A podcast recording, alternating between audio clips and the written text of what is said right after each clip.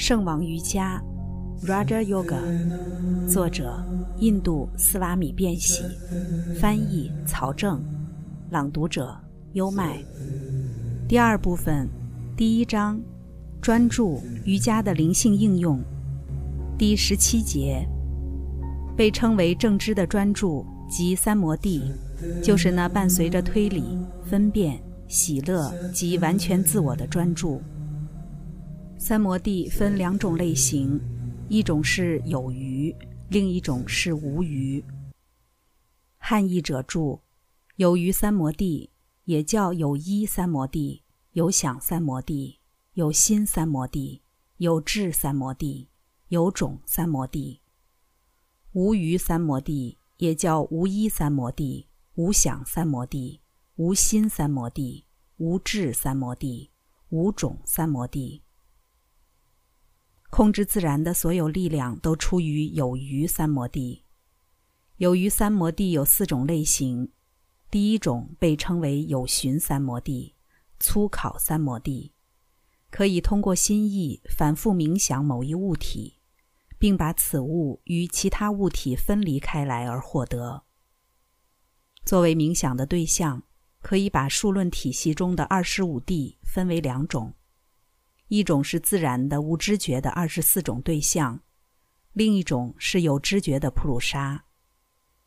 就如我已经告诉过你们的，这一部分瑜伽的基础完全是基于数论哲学的，就像你们将要记得的，思我、意志和心意，它们都有一个共同基础，即气达或心智，它们都从气达而出，心智吸取自然之力。并将它们以思想的形式投射出来。再强调一次，必然存在某物，在此物中力与物质是一。此物被称为未显，它是自然在被创造之前未显现的状态，而在一次宇宙的轮回终结之后，全部的自然又回归到未显。在又一次宇宙轮回开始之时，它又再一次显现。在此之外的是普鲁沙，即智性的本质。知识就是力量。一旦我们开始知道某物，我们就从它汲取了力量。与此相同的是，当心意开始冥想不同的元素时，心意就从这些元素获得力量。这种以外在的粗糙元素为对象的冥想，就称为有寻。Vitaka 的意思是问题 （question）、思辨、寻思。Savitaka 就是带着问题探寻元素，这些元素可以呈现出他们的真理，并把他们的力量传递给冥想他们的那个人。在获得这些力量的行为中。没有任何的解脱，这是寻找享乐的世俗行为。然而，在这一世俗的生命中，没有任何欢乐。对享乐的一切寻求都是徒劳的。这是一堂我们难以学会的古老课程。而当某人确实学到了这一课的时候，他就会脱离这个虚妄的宇宙，进而获得自由，拥有所谓的神秘力量。仅仅只能强化虚妄的世界，最终增加痛苦折磨。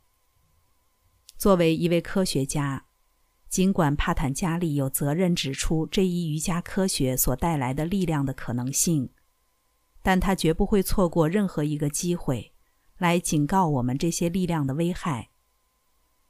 此外，在这样的冥想中，当冥想之人努力将元素抽离时间与空间。而思考它们的本质时，就称为无寻三摩地，即没有或不带问题的问题。当冥想更进一步，把细微元素作为冥想对象，在时间与空间中思考它们的时候，就称为有次三摩地，也叫细考三摩地，即带着分辨的冥想。在这样的冥想中。当冥想之人抽离时间与空间，思考精微元素的本质时，就被称为无次三摩地，即无分辨的冥想。接下来的一步就是，冥想之人放弃了冥想的元素，无论是粗糙的元素还是精微的元素。这时，冥想的对象是内部的器官、思维的器官。